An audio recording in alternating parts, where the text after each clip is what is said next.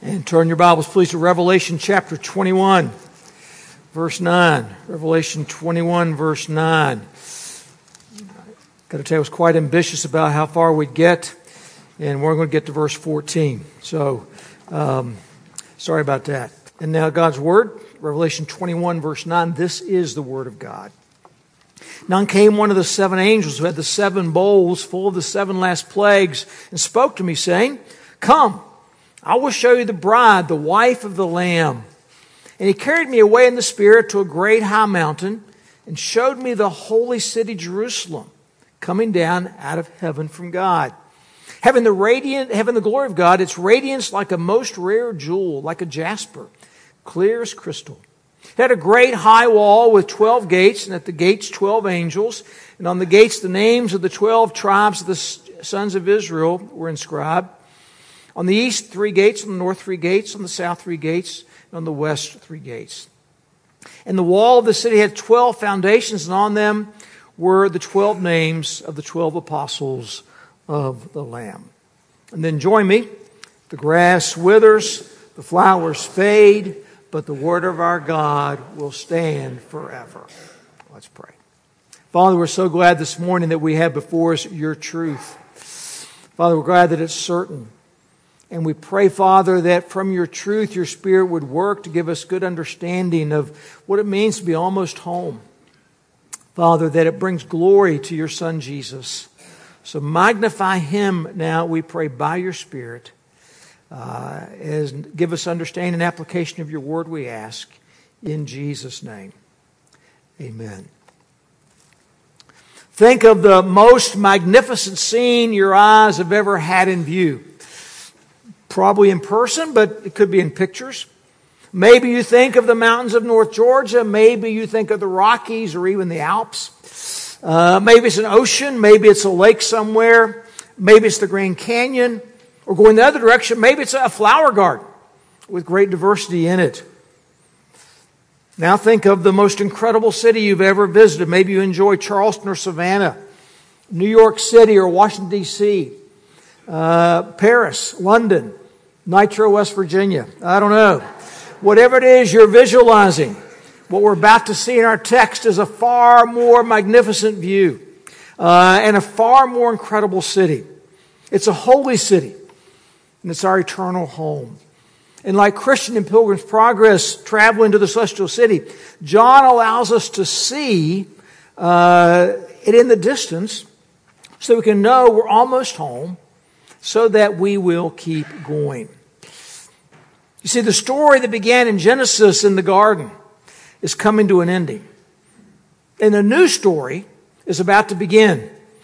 Uh, remember, it was not long after the garden that people began to live as community together uh, in cities.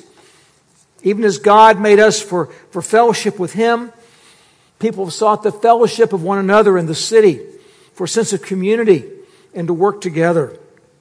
The first people who read Revelation lived in seven cities in Asia Minor, in Turkey. Some early readers probably included those from Jerusalem who had been scattered across the empire after Rome destroyed Jerusalem in 70 AD. City life is what all the people seem to know best. Richard Bauckham declares their attitude might be similar to what you see in cities today. He said most cities of, of, the, of the citizens of the great cities of the province of Asia would have thought it possibly fully human only in the public life of a city. Some of you go back and understand that Eva Gabor's mindset in Green Acres, and the rest of you don't know who that is. All right. Um, but what now?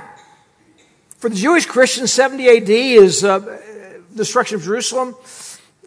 A city now is a pile of rubble, and it leaves a longing in their heart for the Gentile Christians who become believers, the cities they live in now are a place where they're, they're outsiders when it comes to business and friendship. Remember, they're not participating in the pagan rituals that, that almost are required to do business. And, and as followers of Christ, they begin to live a lifestyle that's, that's quite different. The cities become a hostile place. Yet God's word reminds us to seek the welfare of the cities. And that's true today. Cities are still the center of commerce, of art, of politics, of people living in close proximity to one another. But our great cities are also marred by moral decadence and sin and rebellion against God. And they're becoming an increasingly hostile place for the followers of Christ. Holy they are not. Many global cities are marred by crime and poverty. And again, that reminds us all the more of the great need for the gospel, for evangelism to seek their welfare. But now, what's John telling us? He says there's, there's a new city. And it's a city not made with human hands that Abraham and Sarah longed for. A city where they can be at home in a flourishing community and, and enjoy beautiful earth. Yet it's a better city than they've ever known. We've already seen there are no tears in the city. There's no sickness. There's no sorrow. There's no sin. A city far more magnificent and incredible and beautiful than one can ever imagine. And it's coming down, we saw, from heaven to earth. And friends, it is a city and it is for us. And the reality is, we are almost home. You know, oftentimes as believers, we're ridiculed for having uh, talk of heaven, and people pictured as just being up there sitting on clouds and, and playing harps and stuff. Now, we're going to see in the weeks ahead that's not the case. Far from it. Reminds us what C.S. Lewis said. He said, There's no need to be worried by facetious people who try to make the Christian hope of heaven ridiculous by saying they do not want to spend eternity playing harps. The answer to such people is if they cannot understand books written for grown ups, they should not talk about them. All the scriptural imagery, harps, crowns of gold, etc., is of course merely symbolical attempt to express the inexpressible. People take these symbols literally and might as well think that when Christ told us to be like doves, he meant for us to lay eggs. All right.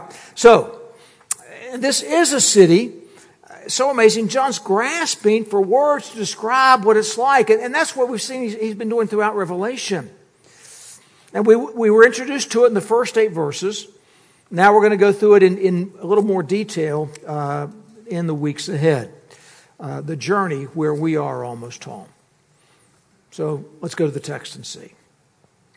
One of the angels that John's already met He's one of the angels who had the bowls of, of, the, of the last plagues, uh, comes back on the scene for a second time, and he shows John this, this new city of Jerusalem. Pick it up at verse 9. Then came one of the seven angels who had the seven bowls full of the seven last plagues and spoke to me, saying, Come, and I will show you the bride, the wife of the Lamb. And he carried me away in the Spirit to a great high mountain and showed me the holy city, Jerusalem coming down out of heaven from God. Now, previous we saw uh, that John had been taken into the wilderness to view Babylon um, uh, by one of the other angels who held one of these bowls.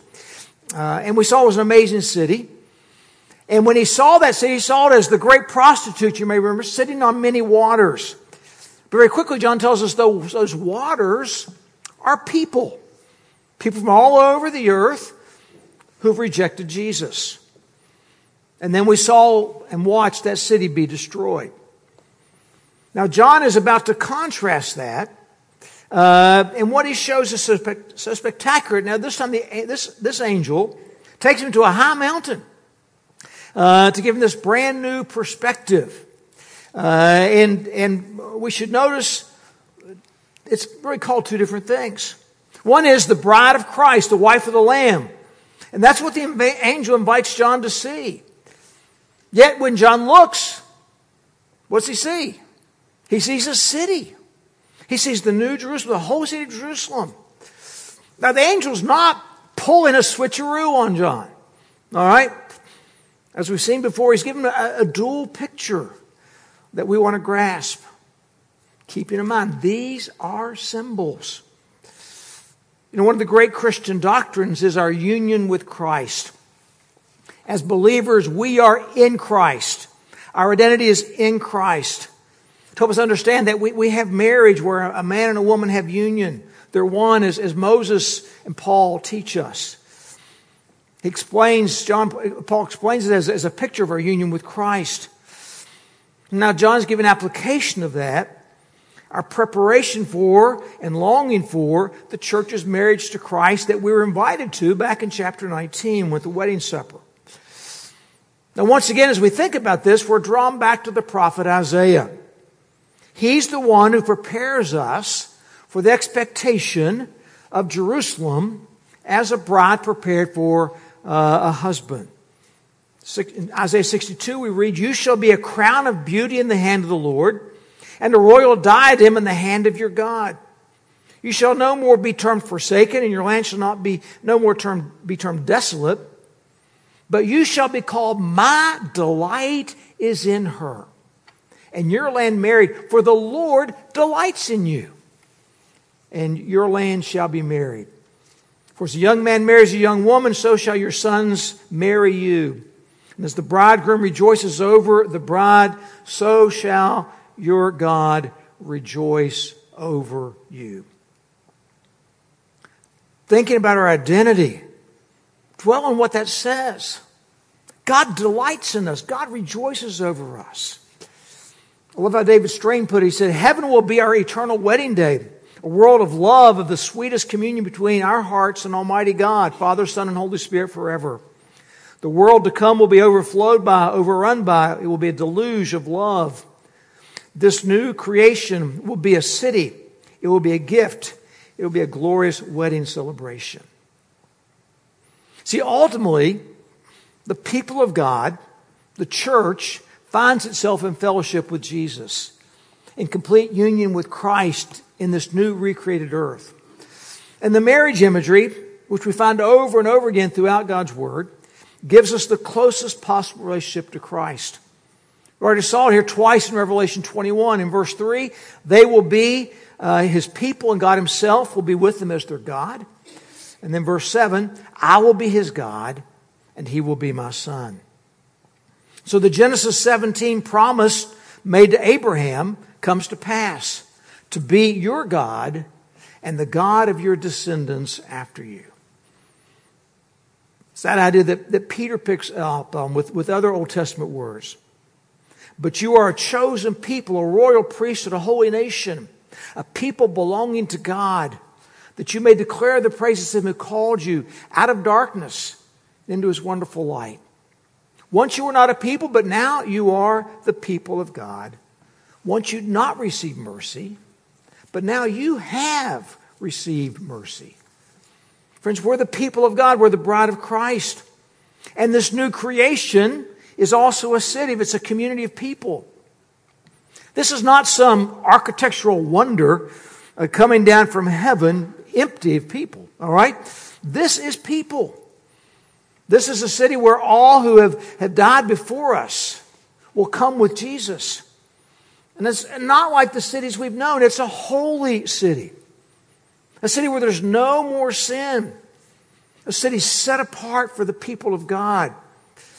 You know, the, the elimination of sin is going to have ramifications beyond which we, we, we can only imagine. Remember how Zechariah put it? Uh, he said, Thus says the Lord of hosts, old men and old women shall again sit in the streets of Jerusalem, each with staff in his hand because of great age. And the streets of the city shall be full of boys and girls playing in the streets. And for many of us back in the day, we played in the streets. We don't probably tell kids to do that anymore, but we did wiffle ball, kickball, foursquare, and we did it without any fear. But that's just a taste. What's coming is forever, and it's better than we can imagine. Again, what John's going to write in symbolic terms. He's doing his best to describe eternity in the present. And he says the holy city has the glory of God, the radiance like a, a most rare jewel, like a jasper, clear as crystal. It had a great high wall with 12 gates, and at the gates, 12 angels. And on the gates, the names of the 12 tribes of the sons of Israel were inscribed. On the east, three gates. On the north, three gates. On the south, three gates. On the west, three gates.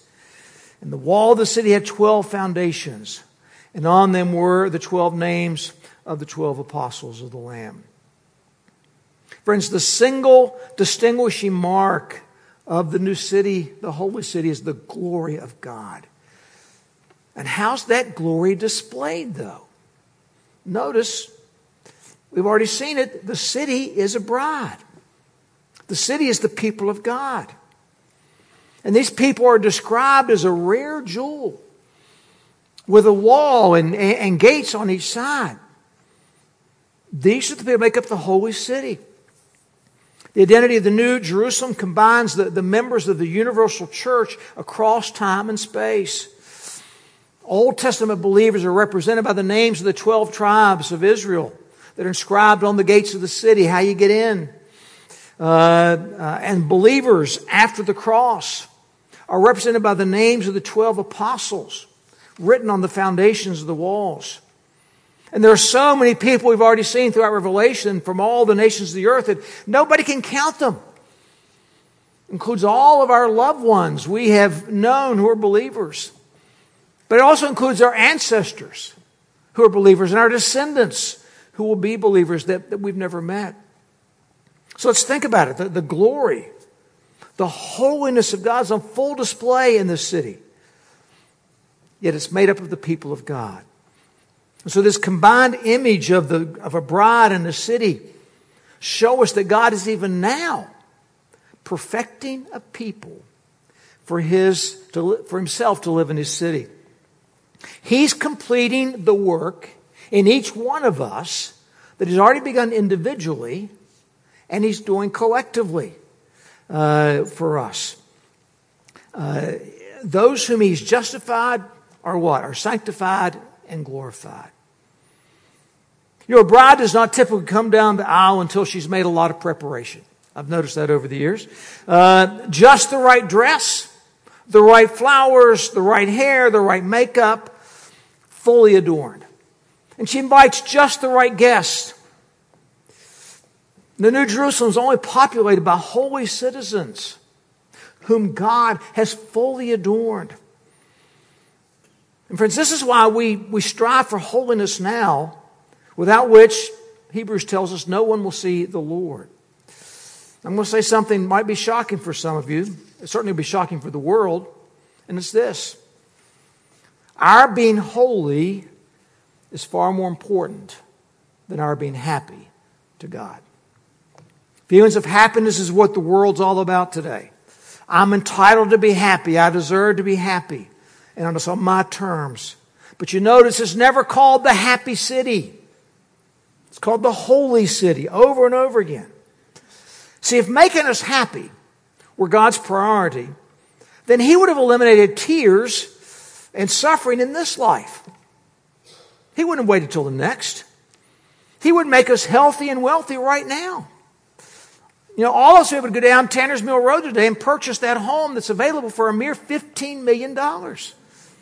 Maybe 15 and a half. All right? You know, the same year we built our house, three miles down the road, they built that house. Um, uh, and it's got five bedrooms, in case you want to know, four and a half baths, 10,665 square feet on a mere 446 acres. All right? Uh, its most recent use was uh, for, for a television studio last year. And any buyer who goes there, your monthly payment's estimated to be about $94,000 a month. Just so you know what you're going to be spending. But you see, God's purposes for us are much greater. They're much grander. God's working in each of us to prepare us for, yes, endless eternal happiness. That's true. But notice He's doing it in the context of perfect holiness. And that's what the world misses out on. Here's what people struggle to understand we cannot truly have happiness without being made holy. And the only reason we as a church are holy, set apart to reflect God's glory, you see, that's our goal, is because of what Christ has done. Think about what God's Word says about Jesus and glory and us. Hebrews tells us that Jesus is the radiance of the glory of God. Then Paul tells us in 2 Corinthians 4, for God who said, let light shine out of darkness, has shown in our hearts to give the light of the knowledge of the glory of God in the face of Jesus Christ. So we watch Christ, we watch how he lives, and we see his glory. So what happens? Back it up another chapter in 2 Corinthians. Paul describes the process. And we all with unveiled face, beholding the glory of the Lord, are being transformed to the same image from one degree of glory to another. And what does that glory look like? Well, holiness and how we are to live, but we're set apart to God. Now, holiness is not some somber, restricted way of life. We've said before, holiness is simply walking with Jesus, guided by His Word, living a life of love. That's holiness. Day by day, God's working in us as we do that to make us reflect His glory to the watching world. That's what He set us apart for. Think about that. It's not for our glory, but for the glory of God. Set apart for a special use to display that glory through holiness. Simply walking with Jesus. Think back again to, to Revelation 19. We said the bride's been enabled to perform righteous deeds and with which to clothe ourselves in eternity. So seeking to be holy now is preparing us for what eternity is going to be like. That's the New Jerusalem, a holy place set apart by God. So we should seek that holiness now. A holiness fueled by God's saving grace, a holiness empowered by God's sustaining grace, His empowering grace, the Holy Spirit dwelling in us and working in us through His Word to make us more like Jesus as He set us apart to walk with Him to be the light of His Word, through the light of His Word. Go back to the wedding analogy. Jesus died on the cross to bring this moment that we're witnessing here in Revelation 21 to, to, to, pass, to full realization. He's been working across the ages to sanctify and prepare his bride by his word and spirit till the day this day would dawn at last. This is what he's doing actually right now among us. He's preparing his bride for her wedding day. Think of all the money our culture spends on covering up wrinkles and uh, spots and blemishes, all wanting to look better. All right? Well, I present you the ultimate cleansing product. One that will take away every spot from you, every wrinkle from your face, every blemish, until we're at last perfectly holy. And that is the saving and sanctifying work of Jesus Christ. One day, when that work is, is finally complete, the city comes down, the marriage supper begins, and there'll be no more sin, no more sorrow, no more death, but only joy for all eternity. We will be home. Now, why does God do all this for us? So that God may dwell in, among us, as we're going to see in the coming weeks. Because our hope is really not merely in a place where sin and sorrow no more. See, our hope is in God Himself, whose presence erases death, erases pain, erases sin. Remember, God Himself is going to wipe away every tear from our eyes. This is our eternal home. There's so much more to see in the weeks ahead. And friends, we're almost there. Almost home. So, what about us? Well, being almost home gives us hope for God's doing in us now, which in turn gives us strength to walk with Him. Friends, that's holiness, not just some stuffy lifestyle. It's walking with Jesus in a lifestyle of love guided by His Word. That's it. Because that's what He sets us apart for. God does not save us with the intent that we wallow in the sins of this world. Rather, we find delight in Him and reflecting His glory to the world around us by walking with Him. See, that's the impact salvation should have on us. Uh, realizing we are set apart for God's use, He's making us holy for the holy city. The original readers of Revelation, those seven cities, saw those cities become increasingly hostile. They saw their, their secure worlds falling apart. And so hearing this gives them hope. You know, we look around the world today and we're dismayed. Maybe we're a little bit like Isaiah was in the century BC. King Uzziah is dead and Isaiah is concerned for the glory of God and he goes to the temple to worship and has this amazing vision of Jesus and, and the glory that we sang about. His holiness. A glory that says fills the whole earth. And that keeps Isaiah going and serving and sharing the good news, as it were, of hope in Jesus. Friends, in a, a crumbling, hostile world, we turn our eyes to a holy God and we anticipate His holy city, an incredible and beautiful city that we're journeying to. And we seek to live holy lives even now remembering we're set apart by Jesus to walk by His Word on this journey. And friends, this sustains us as hope. This, this gives us strength for the journey. So, what is that hope? Uh, let me borrow the words of a song uh, that became popular about a half a century ago. By the way, it was named to the list of top 500 songs of all time, in case you want to know one of the 500. Um, it's a song about a wedding. Uh, we've only just begun. You remember that? The song begins with the wedding. There's a white lace, promises, and that first kiss. And then the couple goes off on an adventure of life. Then the song ends up this way. And when the evening comes, we smile. So much of life ahead. We'll find a place where there's room to grow. And yes, we've just begun. Well, friends, apply that. When our evening comes, our death or the return of Jesus, we're still going to be able to smile. Because as the bride of Christ, we will have walked with him in this world. And we will still have so much ahead of us in eternity. An incredible new heaven, a new earth where there's room to enjoy God and everything about him is the community of God's people for all eternity. So I would say today, if you're here, you're not a believer, I'll just tell you, you're missing out on the current joy and the future joy I would urge you turn to Jesus and be saved. That's the way we begin to bring him glory. And it begins the process by which he will display his glory in us.